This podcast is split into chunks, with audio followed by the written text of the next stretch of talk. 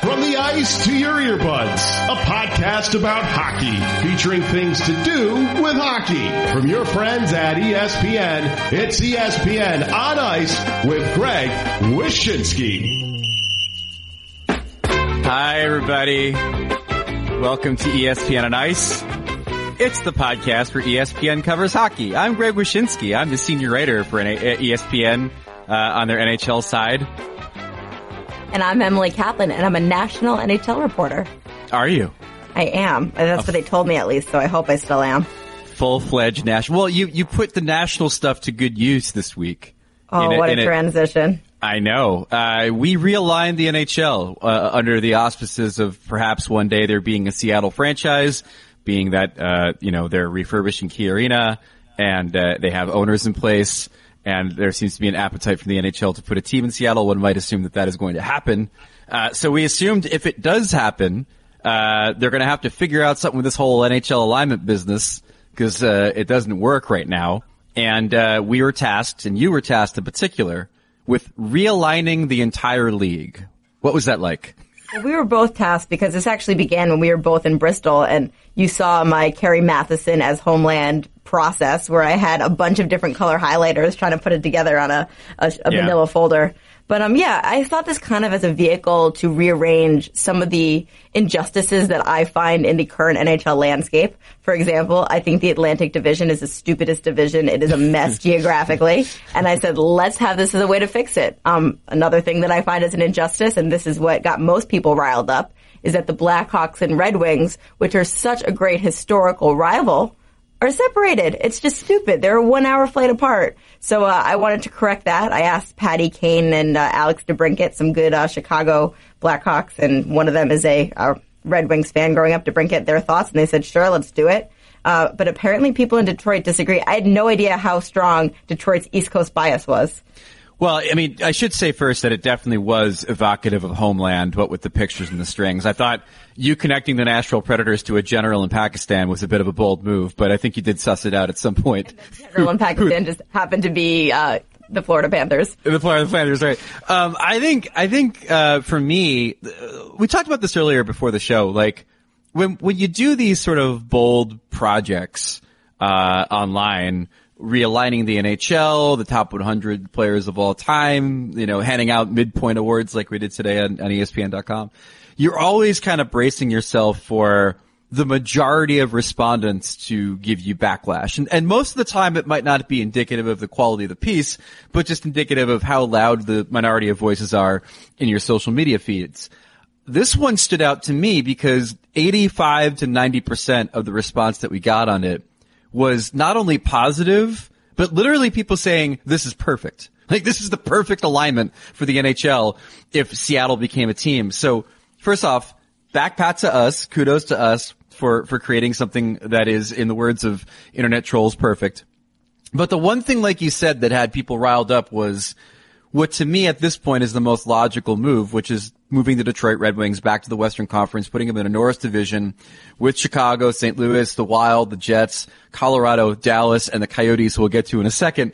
Um, look at much, much respect to the Red Wings and their management and the Ilitch family for culling this much favor with the NHL to be able to have them make a nonsensical move, like moving them away from the uh, Western Conference and their their longtime storied rivalries with these teams.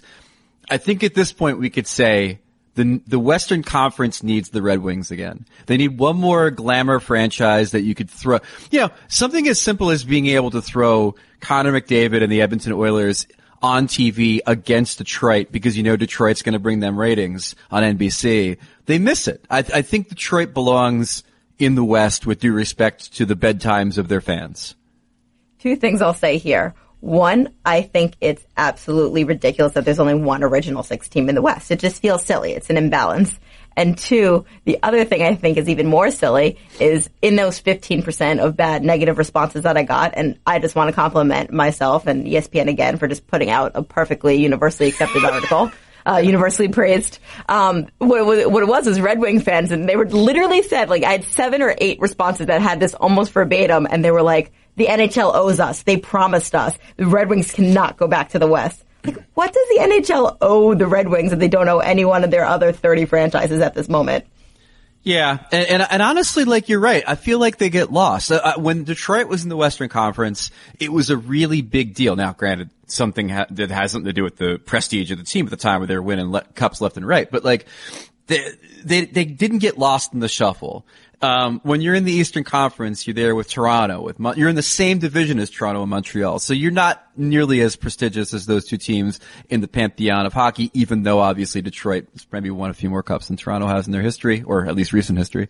Uh, but put them in the Western Conference, and now you've got a massive glamour franchise. You've got a a, a team that has intense and storied rivalries with all the teams in the uh, current Central Division and soon to be again Norris Division. It just makes too much sense. But the other team that you put in the Norris, we should probably mention, which is the Arizona Coyotes, which geographically by my map, and, and all I could say is as a child, I had a puzzle of the United States. I have a cursory knowledge of where these states are.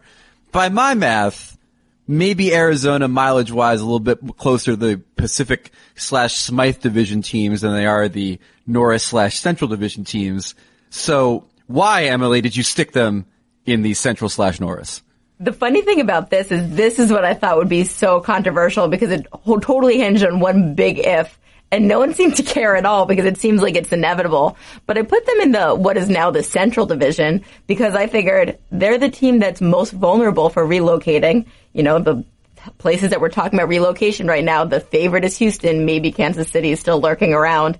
It just makes geographic sense that it gives the league a safeguard because if they have to move them, they won't have to reshuffle everyone ever and again. So I just kind of went ahead and jumped three guns and, and put them in there, and no one seemed to hate it. Yeah, no, I, I think people understand that when you look at the map, and kudos to our graphics department for creating such a picturesque map, such bright, vivid colors. Uh, the, uh, and by that I mean gray and red. Uh, the, uh, I, I think, I think when you see the map, you say to yourself, Okay, it, it almost made it look like Arizona was part of the Texas Panhandle, and and you're looking at it and you're like, oh, there's the dot for Dallas. I could totally see this dot over here, this Arizona dot moving over to where Dallas is, and and uh, it, it, made total sense. The other one that I thought was interesting, the only only other backlash you might have gotten for this thing was uh, Flyers fans being a little pissed off that they were no longer part of the uh, tri-state area, as it were, vi- rivalry with the New York teams and the Devils.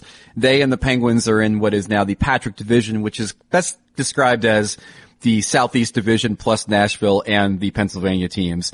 I'm quite comfortable with this because I think it actually makes a lot of sense. Pittsburgh's got a natural rivalry with the Blue Jackets and the Capitals to go along with their geographic rivalry with the Flyers.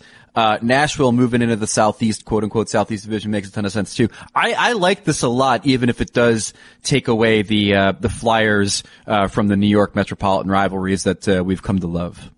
For Nashville, the one thing I'll say is, yeah, it is unfortunate that they're the only Central Time Zone team that's in this division, just as the Red Wings would be the only East. But it's so much geographically closer. like they're actually the geographically closest team to Hurricanes and Florida teams. Like it makes sense. As for the Flyers, yeah, I found that the Pennsylvania teams were linked and the New York teams were linked, the tri-state area teams, and you couldn't separate those two. And the truth is, you just can't keep everybody together. And so as it is now, they felt it was so strong to keep that cluster together that they circumvent them and create this like really awkward like C division, um, you know, yeah. that goes all the way from Toronto to Florida, and that just doesn't make sense. And we talked to Linda Cohn on the podcast. This is why I asked her. I said, you know, the Rangers have so many supposed rivals. Like, is do you view, you know, the Flyers and, and Penguins as their real rivals? And she said, no. I mean, she knows better than anyone. She's the biggest Rangers fan I know. She said the Islanders are our true rival. Like, that's you who go. you can't, you know, separate us yeah. from. So, hey, you can't please everyone. Uh, I know they're geographically close, but you just, you know, that new division I love the most, the one that goes from New York to Toronto. Yeah. That include, and at least you get to include Buffalo now. Poor Buffalo. They, and for the for the Predators fans that are crying about this this Central Time Zone stuff, where are your tears when you play the University of Florida? Where are your tears when you play the University of Georgia? You know, you don't give a when it's the SEC, but now all of a sudden when it's the NHL, it's become a big thing with this time zone nonsense. Come on. Cool. It's not, it's not as if you're Arizona being forced to play Chicago. Uh, the other big right, story on, ES, on ESPN.com, uh, this week was uh, our morning skate about Jaromir Jagr. So the news comes out over the weekend that the Calgary Flames and Jaromir Jagr working towards some level of resolution. Uh, he has gotten to the point where his health is a concern. It's gotten to the point where one goal in 22 games is not exactly what any, either side signed up for. Uh, a a parting of the ways uh, between the Flames and Jagr seems to be in the making, and could be in fact already happened by the time you listen to this podcast. But the question was what do you want to see next for Jagr? And you and I, I think, have different visions for the next steps for uh, the the uh, hockey deity. Yeah, well, I see him going back to Pittsburgh, right? Pittsburgh has all of these terrible five on five stats. They are not doing well. They could use a veteran, you know, presence on their team, maybe a bottom six forward but I want him to go there and sign for one day and retire as a Penguin and go off to Europe. And that's my big twist. Uh, look, I don't think that Jagr has a role in today's NHL. I think his body has failed him, even if his hands haven't. I think, you know, you said it best. He's just not in the tempo of the other players. You know, he's slow and plodding and the game's getting a little faster and faster. So I think that his body can, you know, salvage him enough that he can go and, you know, maybe play for his hometown team in Czechoslovakia, uh, you know, in the Czech, maybe go, you know, play in the KHL if he wants and hopefully get the spotlight and send off he deserves and play in the Olympics. And wouldn't yeah. that do us all a favor because it gives the Olympics some star power and something to watch? Yeah, exactly. It's it, it, adding Jagr to the Olympics is like when you see a, uh, a you know The Rock show up at WrestleMania. Like no matter how boring you think it's going to be, The Rock's there, and now you're going to watch it. Probably it's the one marquee above the line star that you need. The thing about Jagr and Pittsburgh, and I and I, I agree. Like it'd be beautiful to see that storyline kind of come full circle. But I feel like as a veteran of Jagr Watch that if he didn't go back and play with Pittsburgh during those years when Dan Bylsma was the coach and he was talking about Jagr as this uh, incredible asset on their power play and they were, you know, it looked like it was going to happen. I don't want to see this sort of cursory thing occur where he signs there and, and it's symbolic. If he was ever going to go back to Pittsburgh, I want it to be more than symbolic. And the thing about Jagr that makes me hope that he doesn't go anywhere else in the NHL, if he does play in Kladno until he's 75 years old, fine. But I want him to retire from the NHL straight away because I, the thing that's made Jagr special in the last several years is watching this guy defy his age. Like, no one his age should be as good as he is, uh, as effective as he is. I don't want to see a Jaromir Jagr that's battling his age, and I think that's where we are now, where he's he's clearly feeling 45 years old, going on 46 in February, and that's not the guy I want to see. So symbolically, effectively, what have you. If it's the end of Jagr and the Calgary Flames, it should be the end of Jagr in the NHL. Uh, full stop. Uh, pack your bags and we'll see you uh, in, in Pyeongchang. All right, last thoughts. One, I don't know if you saw the news today, but Tom Brady has a documentary coming out called Tom versus Time. How oh, much oh, do you want to see Jagr versus Time? And it's an all access look at, you know, how he's maintaining his body and doing whatever the hell he's doing when he's not on the ice. Two, I know I'm going to get panned for this. I said Jagr should go back to Czechoslovakia. He's not that old. Um, it's obviously the Czech Republic now. this is true. I, I, that's I, that's fine. I have a state school education, but I know that. Now, let me ask you something. Let me pick your NFL brain for a second. Yeah. Like, obviously, you know, ESPN was also in the news in the past week for non-hockey things, such as a giant bombshell story about the New England Patriots, which as a Jets, a Jets fan, I slurped up like a delicious uh, lobster bisque. I loved every minute of it. Does, does the Tom Brady uh, voodoo doctor stuff, it, it, all, it all reads like Scientology to me. It all seems like some weird cultish thing that he's involved in, uh, that other people kind of get roped into and the team has to tolerate. And I guess we'll see this play out in this documentary too. Does it, does it strike you the same way, that vibe? Oh, 100%. And look, Seth Wickersham is a friend of mine. I trust his reporting immensely. Like, I won't go into the details of it, but some of the things that he put in there, and these have been reported also by like the Boston Globe and other outlets that cover Brady, but the fact that he has this kind of quack doctor who's done some, has some really questionable thoughts about how like he can prevent concussions through his, you know, health methods um, and pretty much has the entire team as his roster, and they feel like they have to go because that's what Tom wants. Like, tell me that doesn't sound cultish. Yeah. We need more quack doctors in the NHL. We've got the concussions. no, we don't. We've we got the not. CTE. We've got the player safety de- uh, debates, but we need more guys that are like, hey, what's that in your locker? Oh, that's a voodoo idol. It's Joe Jobu. And I And leave this shot. is going to prevent me Yeah. from getting my 17th concussion. I need shot. I leave shot glasses of rum in front of him to, to to fend away the CTE after my third my third fight this week. Those Like, we need more- have no shot at this guy. exactly. We need we need more quack doctors. Is what we need. Uh, all right. Well, that's that's the open ice segment for this week. Jagr and and uh, and realignment. If you have any thoughts on those, please do reach out to Emily and I on on uh, on Twitter. I'm at Wyshynski. Where are you on Twitter? Emily M. Kaplan. Emma's and mom. There's a lot of Emily Kaplans out there. All right, time for the extra attacker segment. Joining us now on the line is Jason Mackey of the Pittsburgh Post Gazette. He covers the Pittsburgh Penguins and uh, wrote a big old story this week about uh, what they might be doing. 20 Penguins thoughts. Where does Jim Rutherford stand on trades as we uh, turn the corner towards the stretch run before the Stanley Cup title defense? In which we all decide whether or not the Penguins are too tired to win or one player away from a three-peat. Jason, welcome to ESPN on Ice. Thanks for having me, guys.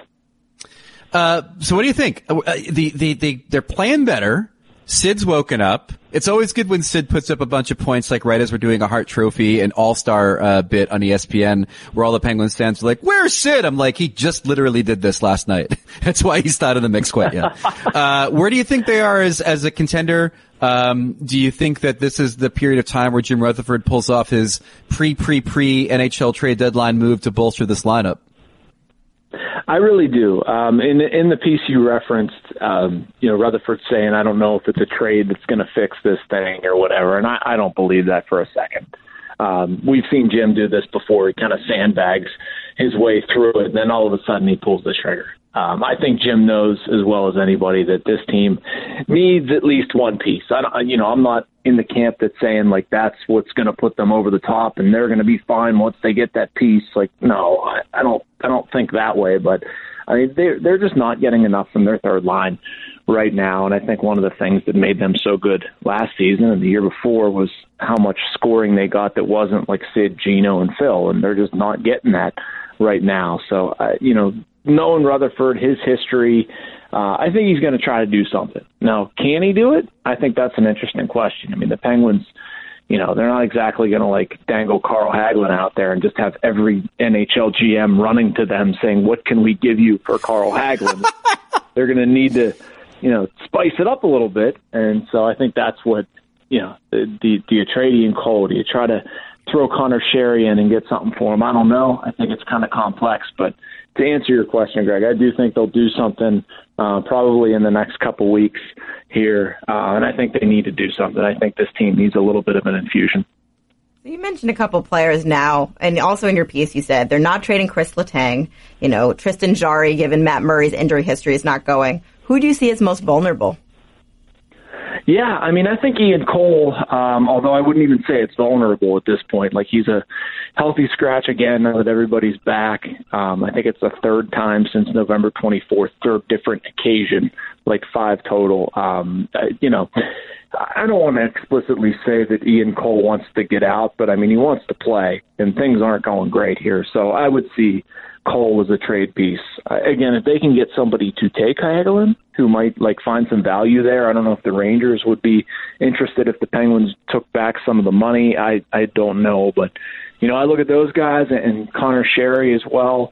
Um, and Bryan Rust, I guess, might be kind of the X factor, um, simply because he's one of the few attractive things the Penguins have to other teams. You know, I think if the Penguins would say um, we would be amenable to trading him, you're talking about a young guy on an entry level deal. You could sign, keep around for a while, has some speed, can score a few goals. Um, he might be attractive, but yeah, they're not trading Letang, as I wrote in there. Um, I, Rutherford was actually quite furious at the suggestion of that. Um, I don't know whether he's covering covering up for something previously or what, but I mean they're not they're not trading him, and I don't know how you can trade Tristan Jarry or even Matt Murray for that matter, uh, based on the, the inconsistencies and injuries in goal. Now, when you talk about not trading Letang, though, I mean, isn't part of the equation the fact that this is the lowest his value has ever been? Like, I mean, I, I know, I know it's, I, I know it's like, you know, oh, you can't trade Letang. Well, you know, conditions change and players change and, and needs organizationally change. I don't think it's out of the question that you could move Chris Letang. I mean, for God's sakes, they've won without him. But the idea that they trade him now does seem a little bit outrageous when, you know, his value is nowhere near what it should be for a player of his uh, potential ability. Absolutely. Absolutely. And I think it's the same stuff we saw over the summer. You know, there were some people around here floating the idea of trading Phil Kessel. And I, you know, I I could never see it happening for the idea that you're trading a stock at pretty much not its lowest point with Phil, but I mean it wasn't as high as it is now. Um, and with Letang, I would say it is at its lowest point. And you know, he makes seven and a quarter. He's having a really bad year. He's coming off serious neck surgery, and he's had a stroke and all kinds of stuff happen to his body. Like, I can't imagine there's a bunch of teams lining up to say, like, here, yeah, give me that. You know, it's and it's just if you wait a little bit, Letang might really snap back into form, look really good, and maybe you do it in the off season. I don't know. Um, I, I genuinely believe that they don't want to get rid of Chris Letang. I think they view him as an important part of this team, but uh, you know, it's just it's not a good deal for right now. Um, and that's even ignoring things like, you know, medical records and who he's seen and what they've um, noticed and reported and who has access to what and uh, insurance stuff, and there, there's just a bunch of like ancillary things that I, I just don't see this happening in season at all. So, in my short time around hockey, one of the things I really appreciate about Sidney Crosby is that he's accountable. He sits in front of his locker every day, or you know, to my knowledge, and talks to reporters. You're around this team all the time. You had that great piece where you asked him if he thought he was an all star, and he said no. I'm just curious, what has he been like? How much of accountability is he taking? Does he blame himself for this poor start? Like, what's the mood been around Sid? Yeah, I mean, he's gotten frustrated. I'm going to use that word, and it got me into trouble with him earlier. Uh, we were actually Uh-oh. in Detroit, and I think it was yeah. This was. I'll just tell this story. Uh, but I don't blame he sent, him. Like, I'm not, he sent, he sent, he sent Ryan Reaves after him. That's why they got Ryan Reaves. Well, no, the uh, they played in Carolina, and there was a camera shot of like sit on the bench, and he's looking visibly frustrated and whatever. And like I start a line of questioning with him about, you know, you looked really frustrated on the bench, and he like, cuts me off saying, "Well, we look frustrated a lot of times. It's just it's easier to pick out whenever you're losing." And you know what? He is right.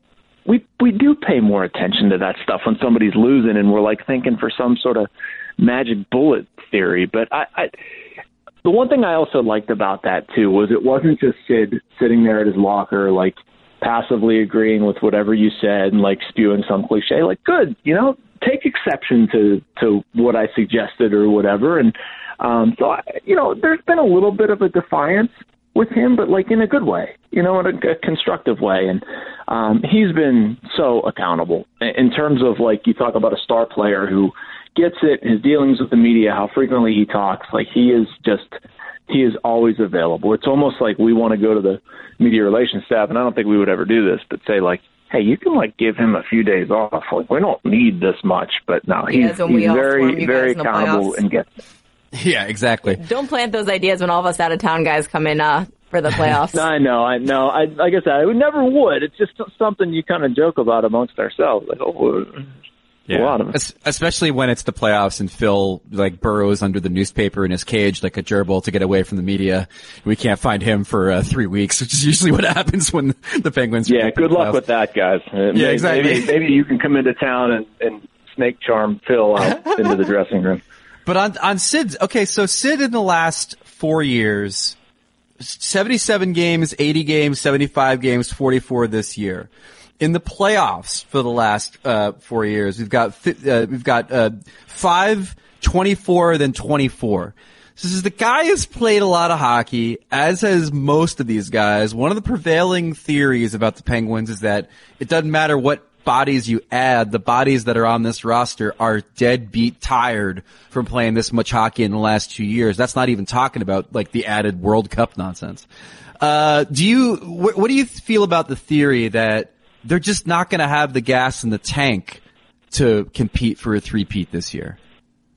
I don't buy it. Um, I, I, I really don't, and I especially don't buy it if we apply it to Sid. Um, and why I say that is like he is such a like a hockey dork, you know, and I mean that in like an endearing way.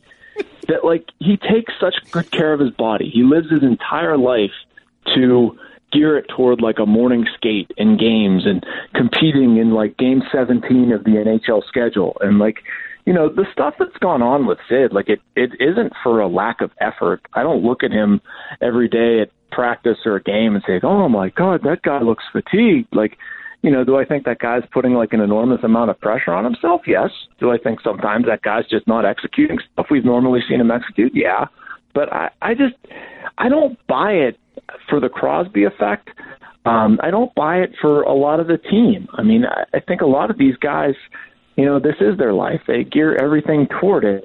And if they don't win the Stanley Cup or, or make a run or even make the playoffs, like I, I still have a tough time buying that they're too tired theory. Like I think more so, you're just kind of you have a team that was a cert, built a certain way the past two years, and maybe not so much this year. You know, and and we yeah. could look at that in terms of the third line center. Um, we could look at that in terms of veteran leadership, where you have guys like Kunitz, Cullen, Daley, Bonino, Hainsey walk out the door, and you replace them with like Matt Hunwick and Antti Niemi. Um, there are just you know some things that aren't the same, and that's what I would look to more if they're not able to to sort of turn this thing around.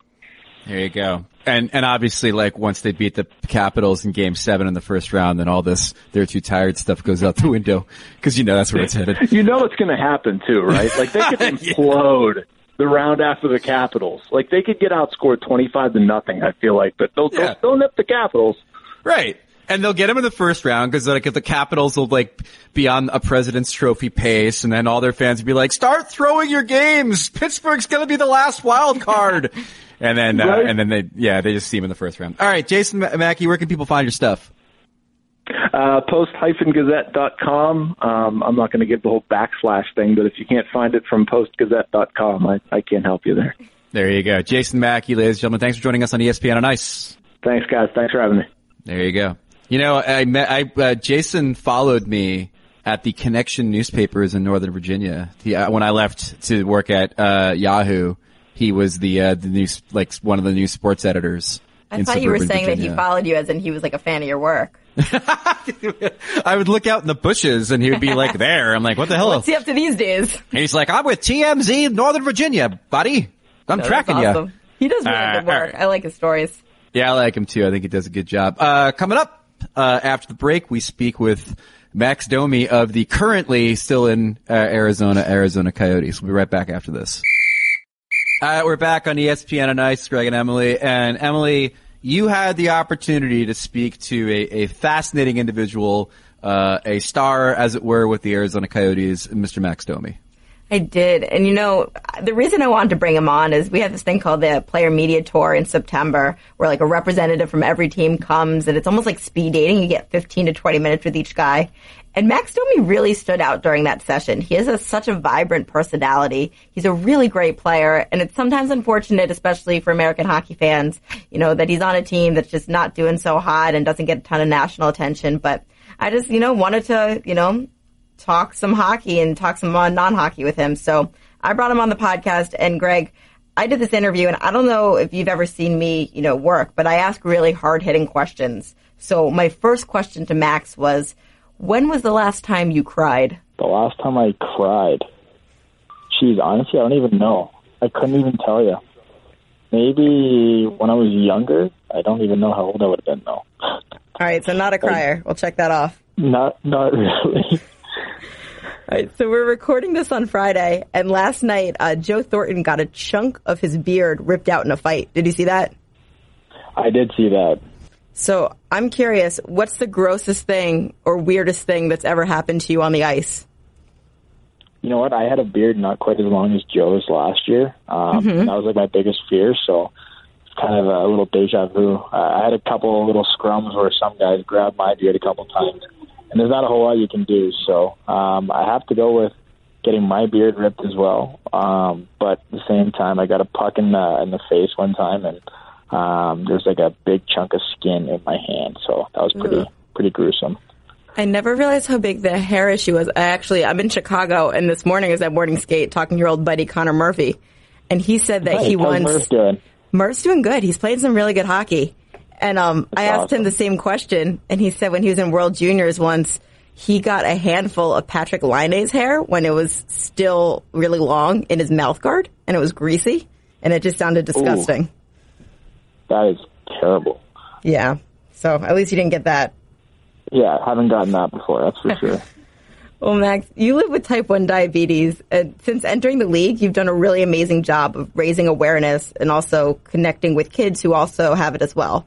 And so it's something you have to think about daily. And I'm just wondering if you can walk our listeners through how you manage that on a game day. Like, what's your routine?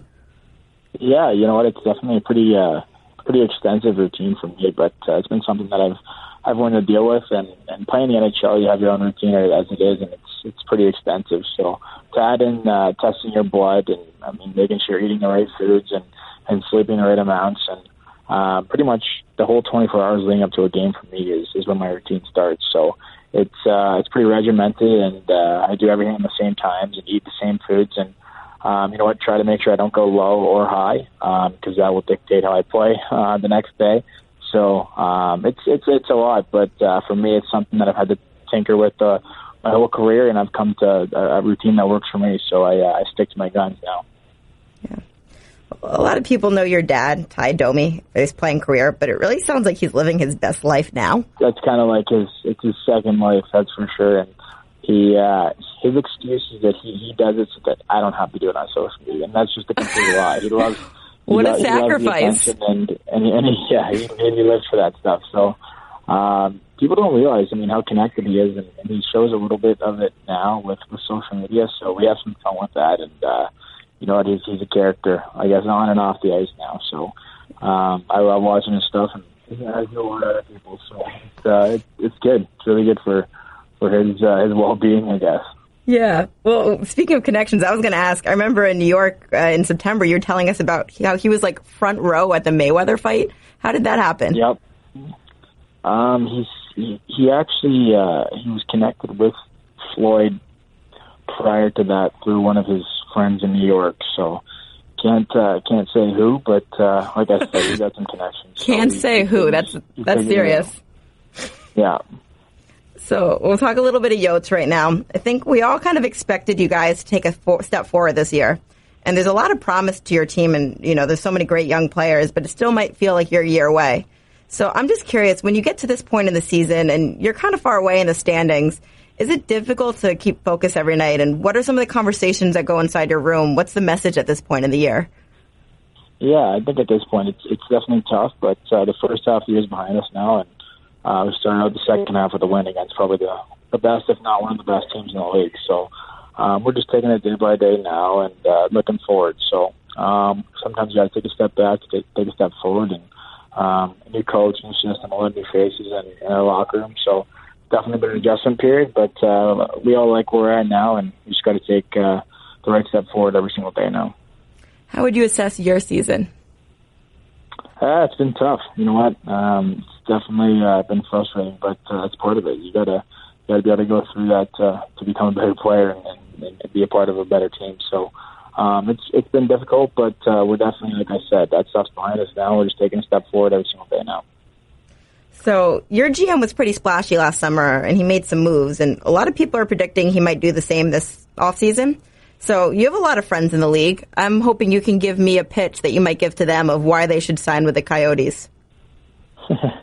Yeah, you know what? Uh, I mean, that's that's kind of over my head with, with what moves happen, and uh, it's tough to see your buddies go. But um, when when you're at the bottom of the standings, it's it's kind of inevitable that you're going to make moves. And um, I think there's there isn't one guy in our locker room now that um, shouldn't be in the hot seat right now. So we're all expecting that, and um, just I mean, working hard, and, and and you know what, doing whatever we can to make a difference. So. Um, whatever ha- whatever changes happen this summer, it's going to be difficult, but uh, I'm sure some things will happen, and hopefully we can track some uh, some new signings with uh, you know what the youth we have here, and obviously it's a great place to play, and uh, we're making moves to hopefully in, uh, in the near future be be a team that uh, I mean wants to win. How far away do you think you are? Um, well, I would have liked to say this year I would like to make the playoffs and, and be a contender. And um, unfortunately, it's uh, we had a tough start. But I guess you know what, at this point, anything's possible. And and moving forward, we, we'd like to, to be a contender every year. So you're in the Golden Knights division. I think you've played there twice. I love to hear what players think. Do you think the Vegas flu is real? Uh, no doubt, 100% it is. But uh, they're a good hockey team. They work hard, well coached, and uh, they surprise a lot of teams. So, um, I mean, you know what? If they, if they can do it, we can do it too. And I think that's where we're looking at it right now. When when you say no doubt, is it harder to play there because of distractions, or, or why do you say that? No doubt. Yeah. Well, it's it's Vegas, so um, I think that speaks for itself. Um, definitely a benefit for for for them for team, uh, not a benefit for teams coming in, but at the end of the day, I mean, you got to be a pro about it and understand that uh, everyone's in the same boat. And I think we have an advantage because when we come in, it's it's only the night before a game, so we don't have a whole lot of time to to enjoy those distractions. But mm-hmm. the, the Eastern teams, I'm sure, would would be able to answer that better than better than we would. So in October, you had this tweet, and it called for stricter immigration. And at least in our hockey circles, it seemed like it caused an international incident. As an athlete, I'm always curious when you tweet something like that, are you aware it will or even can cause that kind of impact? You know what? Um, it was unfortunate what happened with that uh, that tweet. I think everyone's got a got a voice in this world, and uh, people can can I mean spin whatever they want in it. So I know what I meant, and I'm sticking with it. And people that know me around me know what I meant, and um, the people that don't know what I meant are the ones that are just trying to, I mean, cause conflict. So it's uh, it's uh, it's up to them, not me. And you know what? I stand by what I said. Well, what I thought was great is right after you sent that tweet, you sent another one and said, "Serious, like let's have a conversation about this." Were you able to have any conversations, or at that point, is it just kind of lost in the shouting culture of our world?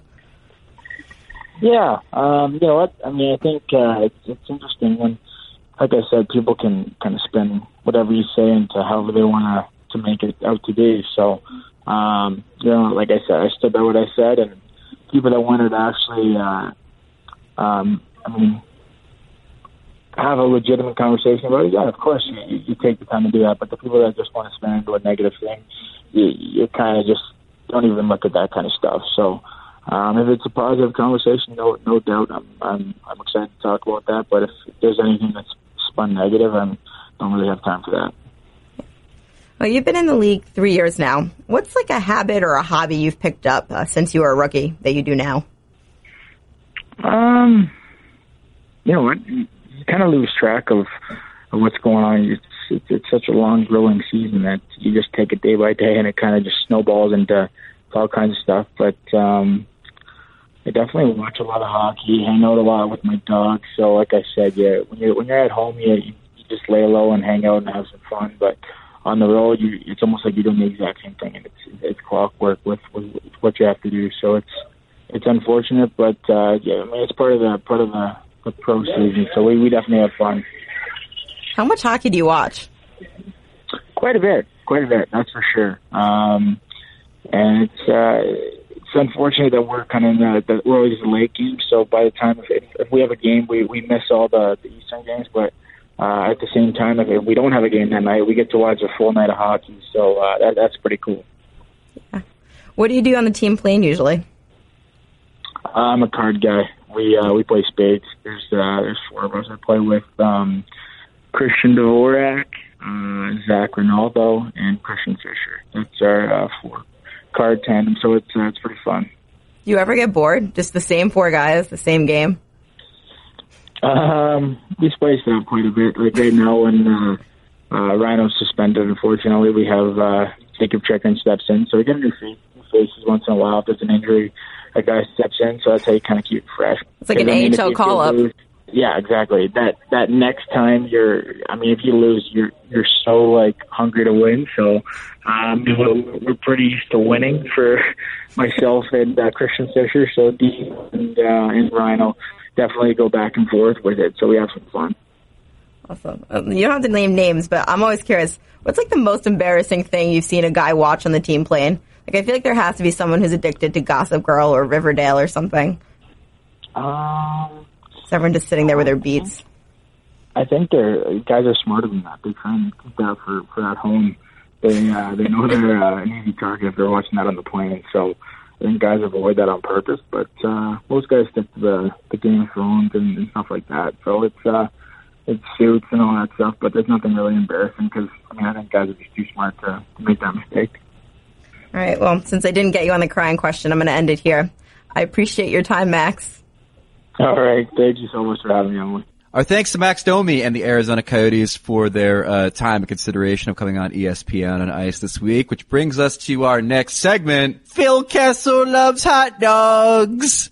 Yes, My- it's the time in which we talk about the biggest media hype story of the week in the grand tradition of the reporting on Phil Kessel buying a hot dog from the same vendor every day of his life while living in Toronto. So um, this story came to my attention on Monday, and pretty much what happened was, I believe it was NBC Sports, uh, the local affiliate for the Sharks in San Jose. Uh, it was just like uh, NBC Sports California asked their players this kind of it was an innocuous story. You know, what's the worst play city you like to play in? And uh, Tomas Hertl says that he doesn't like Winnipeg because it's cold and dark there. And uh, defenseman Justin Braun said he doesn't like it either. Someone thought that the hotel that they had Wi-Fi at wasn't that strong, the Wi-Fi. And all of a sudden, we get this CBC story where they literally have to quote Dayna Spiring, the president and CEO of the economic development of Winnipeg, as to why all of these misconceptions are untrue. The story ends with this incredible kicker. Winnipeg, in fact, does have Wi-Fi. Yeah, uh, the, the, the, she uh, really vigilantly defended the city, uh, saying that uh, Justin Braun's home city of Minneapolis is much the same climate of, of Winnipeg. Uh, that uh, that uh, you know, It's actually the Winnipeg- sunniest city. It's a really sunny Winnip- city. They said they said yes. She said Winnipeg is actually the sunniest, uh, the second most sunny city in Canada with an av- average annual uh, sunshine of of twenty three hundred hours of sunshine, just below Calgary, which I guess is the sunniest city in, in Canada. Um, it, it does remind me of one of my favorite things that ever occurred in the life and times of Ilya Bryzgalov was when he was with the Arizona Coyotes. There was a chance they might relocate to Winnipeg and he uh, said that he did not want to go there because Winnipeg does not have any parks, so everybody lives underground. And Is that uh, Bryz uh, impression on our podcast? it might, it, it may have been on this podcast. Yes. Uh, so it does, it does, it's the grand tradition of NHL players not wanting to play in Winnipeg. Now, they, they might not have had their facts straight, but although this was complete media hype, CBC, uh, dealing with what was sort of a goofy video from the Sharks, uh, in a serious way, it does speak to kind of a situation that they've got to deal with in Winnipeg, which is the perception of the city. Like, it's pretty easy if you're Vegas to get people to come to Vegas. It's Vegas. You can golf all the time. You've probably been there before. You know what the deal is. If you're somebody trying to recruit a player to Winnipeg or a, a player that might be interested in coming to Winnipeg, these are the sorts of things that kind of play into the mind of players. So Scott Brown, who's the spokesman for the Jets, actually had to come out and say, quote, the wildly held misconception, mis- misperception of the city is one of the challenges we face as an organization and one of the reasons we always say it is important for us as an organization to treat the players properly and show them what a special organization and places could be. Take a drink every time you hear the word organization. Uh, but so that's the kind of thing they have to do is like when these a stories do come out, yeah, it's a process, or it's a process. It's a process. It's a process. it's a process. Um, like when these stories do come out, they, they have to kind of give pushback to let, let, let, let it be known that Winnipeg is not a, a frozen hellscape and that players can actually want to play there and bring their families there. Yeah, and you know what? I think Dayna Spiring says it best when she was, you know, touting all the things Winnipeg has to offer. They have food trucks, okay? There's food Oh, trucks yeah. in Sunshine. Why would you not want to play there? Mm-hmm. The food trucks mostly sell hand warmers and flashlights. Uh, and, and wi- Wi-Fi hotspots, but Well- food trucks nonetheless. She also says it's one of the best culinary scenes in the country, which reminds me of my favorite quote ever from um, Bills president Russ Brandon. We when you know he also works with uh, the Bills and the Sabres, and uh, when I covered my football days, um, he told me that Buffalo, pound for pound, is the best restaurant city in America. So I'm glad that Winnipeg didn't try to take that distinction from them. Pound of wings. What do you think the most? I would imagine Indian food's really popular in Winnipeg to keep yourself warm at all times. That doesn't You know? sound bad. Yeah, I it's like in some Indian Indian food anytime. yeah, it's like it's like Zelda Breath of the Wild when you have to eat hot peppers to keep yourself uh, warm when you're in the mountains. By the Well- way, I, I, we are we are we are uh, on different sides of the Indian food ledger. I I am a very adventurous eater. I have not been able to crack anti non. well, not no, naan's great. Like, let's be honest Yeah, there. But like the actual cuisine itself. And, I, mm. and I say this as a fan of Ethiopian food and, and, and a lot of other interesting cuisines. I just can't get around Indian food. I could Oh, never. I love the it. flavor so much. I'll even have like the Trader Joe's frozen whatever. Tandoori. yeah, Yeah. yeah, one hundred percent. All right. So if if somebody out there during one of our many travels, be it when Emily and I are in Tampa or wherever, want to hit me to an Indian food place that'll Take us to Indian food in Tampa, please. Yeah, if you if you have we're a going down there. or even if you have a place anywhere in any NHL city where you're like, you've got to go have this. Because honestly, Yeah. like when I lived in DC, I was sort of mezzo mezzo on Ethiopian food mainly because of preconceived notions of what that cuisine might be.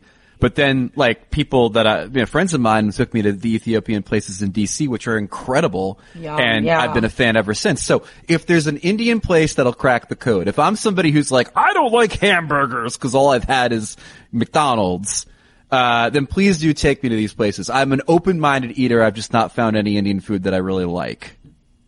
Fair enough. Two out of three weeks we get McDonald's on the podcast too. Well, I'm trying to get sponsors. Yeah. Speaking of which, you know, I really like Mercedes Benzes. I don't know if I've mentioned here on the podcast before. Um, anyways, it's time for puck headlines here on ESPN on Ice. We've got a few to, to uh, mull over and discuss this week. A lot of news happening actually. First off, uh, it's pretty clear from the rounds that Peter Chiarelli made in the last week that it's damage control time for the Edmonton Oilers. It's pretty clear from the press conference that Marc Bergevin gave uh, at the midpoint of the season that the Montreal Canadiens have myriad problems. From where you're sitting, Emily, who is in the biggest trouble? Who gets fired first? Marc Bergevin of the Canadiens or Peter Chiarelli of the Oilers? as much as I hate to see one of the NHL's best dressers go, I think it's Marc Bergevin. And uh, look, Peter Chiarelli did make his rounds, and one of the most you know emphatic things he said is that he has no intentions of firing Todd McLellan. Well, the question is, is he at risk of being firing? And I think the fact that he's going out there and being so vocal, and you don't see ownership, you know, kind of pulling him back and reining him in shows that he is in control of this team or maybe believes he's in control of this team. Whereas Marc Bergevin, I think that is the only GM that I see really on the hottest of hot seats right now. I agree. I, I think that in both cases we could see a situation where the general manager gets fired and the coach gets retained. I think there's a, I think Claude Julien might end up in Montreal longer than Marc Bergevin has been there, um, only because of the things that we know about trying to hire a coach in Montreal and the challenges that are inherent inherent to that. In Chiarelli's case, I, I- listen, I think that, that the management of the Oilers was uh, kind of in trouble and kind of, uh, you know, the direction of the team in question. And then they won the draft lottery and got Connor McDavid. It's entirely possible that the trajectory of this team changes once again if they don't make the playoffs, which they won't, if they get the top pick and they get Rasmus Dahlin as the franchise defenseman. So now all of a sudden you've got best player in the world, Wait, they're going to get the number one pick? Sure, why not? They, every time they're in the lottery, you get the number one pick. So let's say that they, they win the lottery again, they get the lead. Now all of a sudden, you know, your trajectory changes again. Kailer But Yamamoto comes up. yeah, and, and Draisaitl finally settles into that Malkin role on the second line that they're paying him to do. Like, it's entirely possible that this season's a mulligan. You hang tight, you sit tight, and all of a sudden next season's better.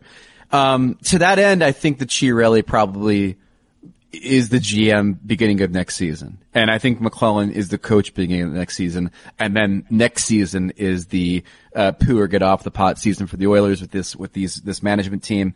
Uh, but I think Montreal has to fire. I, I just think Bergevin has been, um, has made bold swings that ended up, uh, poorly for the franchise.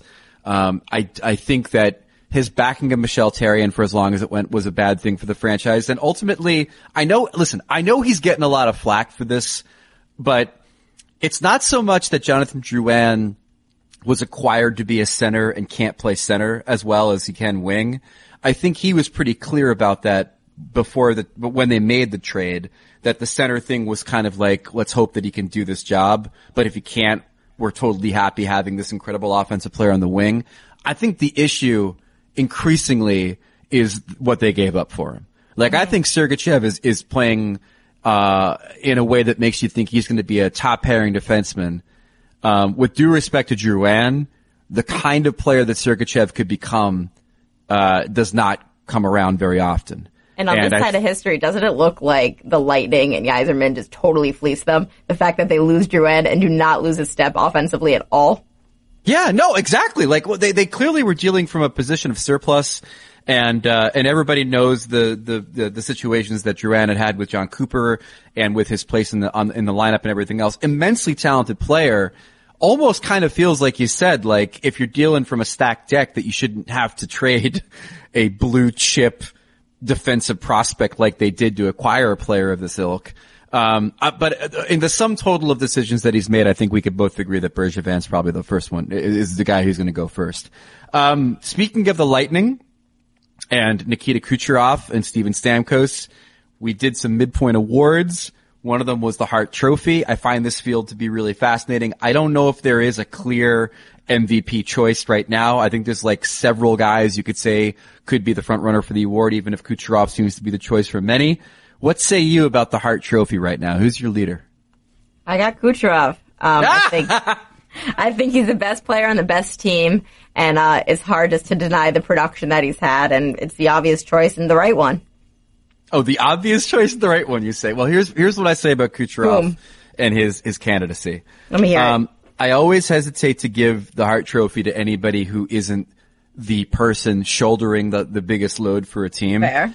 And in, in the Lightning's case, I think Andrei Vasilevskiy is as important or more important to the, the place in the standings the Lightning have You right could now. also I- argue that Kucherov's line mate is as I- important.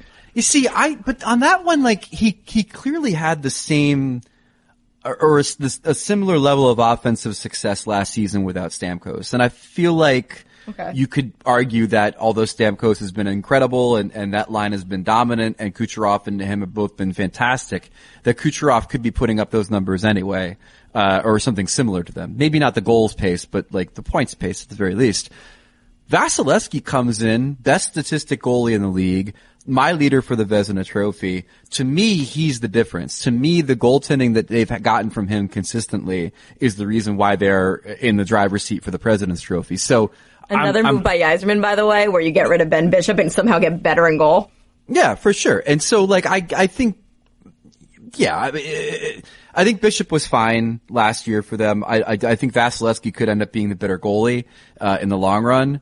Um, and so I think that his performance has really bolstered that team and made them the success they are, which is why I look towards players that maybe not that have not had the benefit of that kind of goaltending and are are you know more responsible for their team's success. Which is why, along with Kucherov in my top three, I have Ovechkin because I don't think Holtby has been Holtby this year for the most part. definitely not. Um, and I think that Ovechkin. I mean, w- rare is the season where Alex Ovechkin plays well enough that they put him with Nick Backstrom to get Backstrom going. Like, when does that happen? Never. No. So, uh, but the guy that I have on top of the Hart Trophy right now is Nathan MacKinnon for the simple reason that we did this this uh, this uh, midseason awards thing uh, with the Colorado Avalanche in a wild card spot. The Islanders were not. John Tavares might be on my top in my top three, were they? But since the Islanders are on the outside looking in, I turn my attention to Nathan MacKinnon, who um, is multitudes of points ahead of his uh, the closest other scorer on the team is having a career year of career years for the Avalanche. And on top of everything else, is doing it in a year in which they traded one of their top three offensive players in Matt Duchene. So now all of a sudden, not only does the offensive burden shift a little bit uh, higher to, to MacKinnon, but everything else off the ice does too. And I think he's answered the call and he's been incredible. And the Avalanche, uh, were it not for a certain expansion team sucking all the air out of the uh, room in the Western Conference, might be one of our best stories. So I'll give MacKinnon the nod for the Hart right now.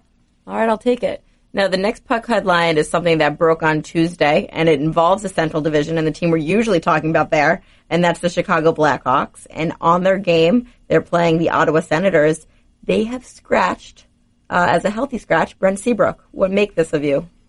I make this of, of the reality of our surroundings, which is that Brent Seabrook has lost steps, plural, uh, and that at this point in the season, Joel Quenneville and this franchise has to do the things they have to do in order to win games. And they clearly feel like looking at their top six, top seven right now on defense, that there are players that have earned more ice time than has Seabrook. Um, we saw them make a dramatic move well, I mean, dramatic being an understatement when Seabrook gets healthy scratch, but putting Cor- Cody Franson on waivers and then sending him to the AHL was a pretty bold move considering that guy had played pretty well. And now the healthy scratch of Seabrook is about winning games. It is about icing your best lineup. And, uh, as frustrating as it might be considering his contract situation, it could be a situation where Brent Seabrook is no longer giving you the best option to win. Yeah, I see this as nothing more than Q just kind of sending a message to his lineup.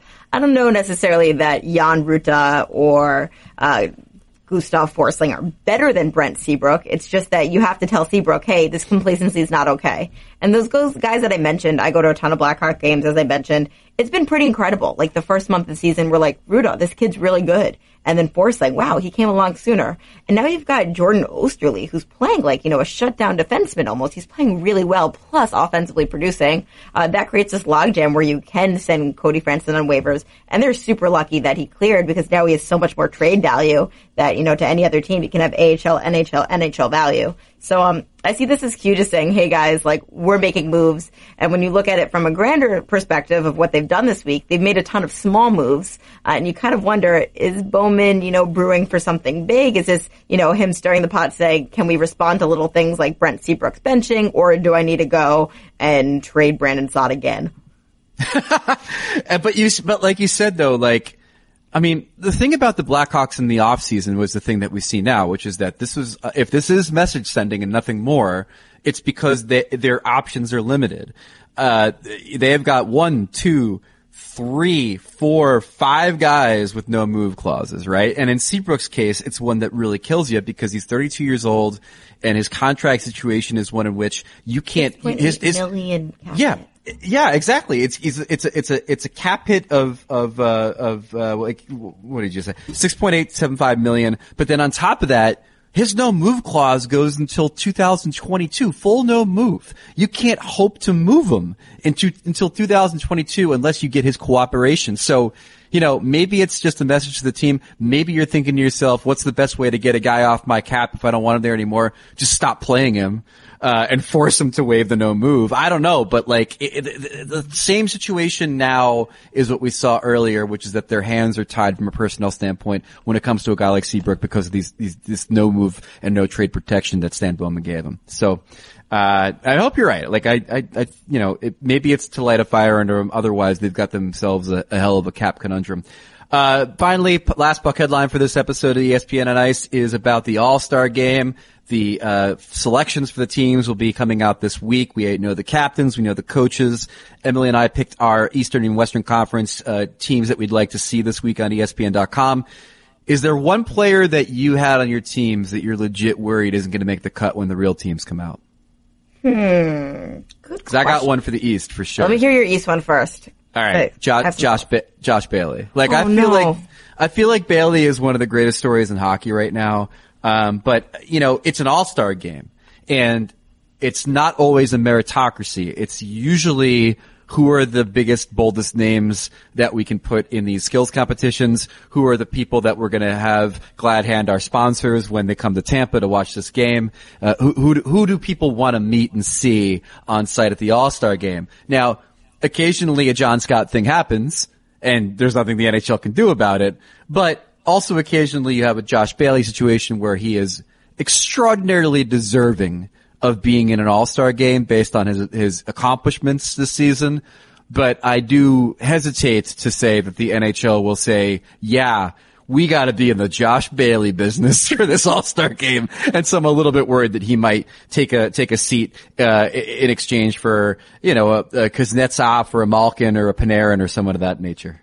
Yeah, I hate that there has to be one representative for every team. Like I said, you know, stop giving out participation trophies.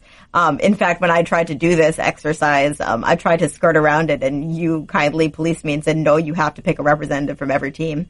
Uh, but when I look at the Central, I have two forwards from the Blues there, and it's Brayden Schenn and Vladimir Tarasenko, and I felt they both deserve to be there. If you look at their start, both players are equally important to the team. And when you look at the points total, it'll probably be Brayden Schenn who would go out of the two of them.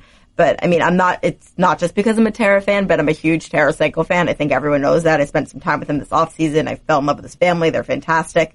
But he's a threat every time he comes onto the ice. Like, he's who you worry about. You don't worry about Brayden Schenn. If you watch them play, I get frightened if I'm the other team, if Tarasenko has the puck. And he deserves to be there. And I feel like they're going to have to choose one of them, and uh, it'll be Schenn. Indeed. I, uh, yeah, we'll see. It's the All Star game is always a tricky one, and and I think that our stories sort of hit on that because like in theory it should it, it should harken back to the old days when you were in like watching the baseball all-star game and like a guy who comes out of nowhere and hits 300 for a team should be on the all-star team right but i feel like i feel like this format and the way the nhl does it I mean, first of all, it's completely taken away the fan vote. I mean, you don't even see the totals anymore. Mm-hmm. Uh, and, and it, it's all online. You have to register for this, that. It's, it's, it's a million light years away from going to the game and punching little circles in a paper, which is how it probably should be. um, but it's, it's never clear whether or not it should be based on merit or just simply getting the biggest stars in the game. I tend to believe that the NHL errs on the side of let's just reward the biggest stars, uh, and the most marketable people. Um, so we'll see. We'll Joe see Thornton, NHL All Star. Why the hell not? Oh my Yeah. god. Jagr. Just put Jagr. Tie, so let's tie a bow around to the first discussion we had almost. We'll put Jagr in the game. Western Conference All-Star. Who cares? Right? Although I don't think he wants to do it at this point in his life. He No, shunned it. Save that body for the Olympics. Yeah, I think there's a better chance could get Sidney Crosby in the game than Jagr. But anyways, He's that's, who I think is uh, going to be the snub people are going to be pissed about.